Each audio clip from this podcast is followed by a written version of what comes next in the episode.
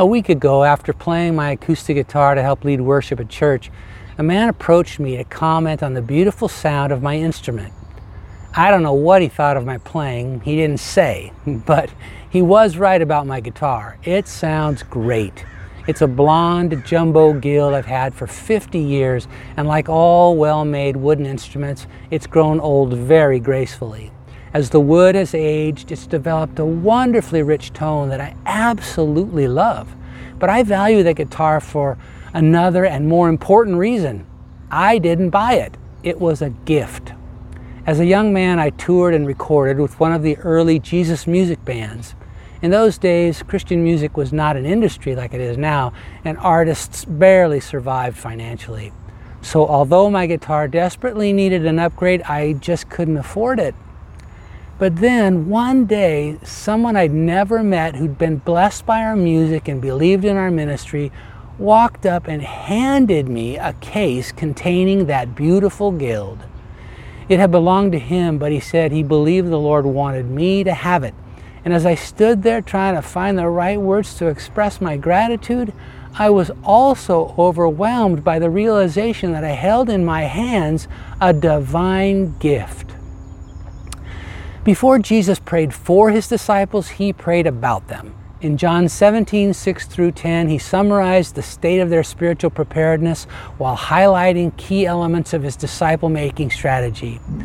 He began by praying, I have manifested your name, which referred to the ways he'd introduced the disciples to God as Father. And embracing the Father heart of God is foundational to a life of faith, in part because understanding who He is makes it possible for us to comprehend who we are.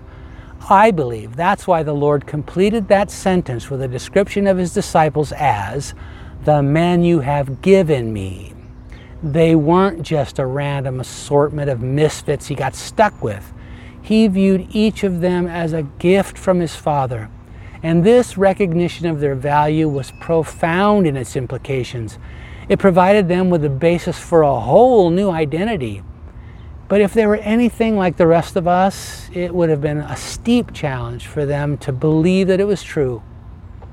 I'm sure they were as deeply aware of their flawed history, shortcomings, and sinfulness as we are, and just as prone to self doubt. It's my guess that it was exactly for that reason that Jesus went on to acknowledge several more times in his prayer that he considered them to have been divine gifts. The text makes clear that they could hear what he was saying, and although his words were addressed to the Father, it's obvious that they were the intended audience, as with each repetition of this stunning truth, he pushed back against the lies of the accuser and affirmed their worth.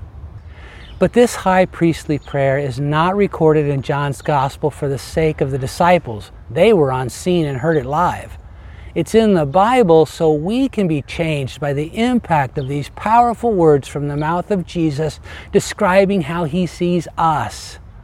So let's reject shame and humbly choose to live within the new identity this astounding truth makes possible.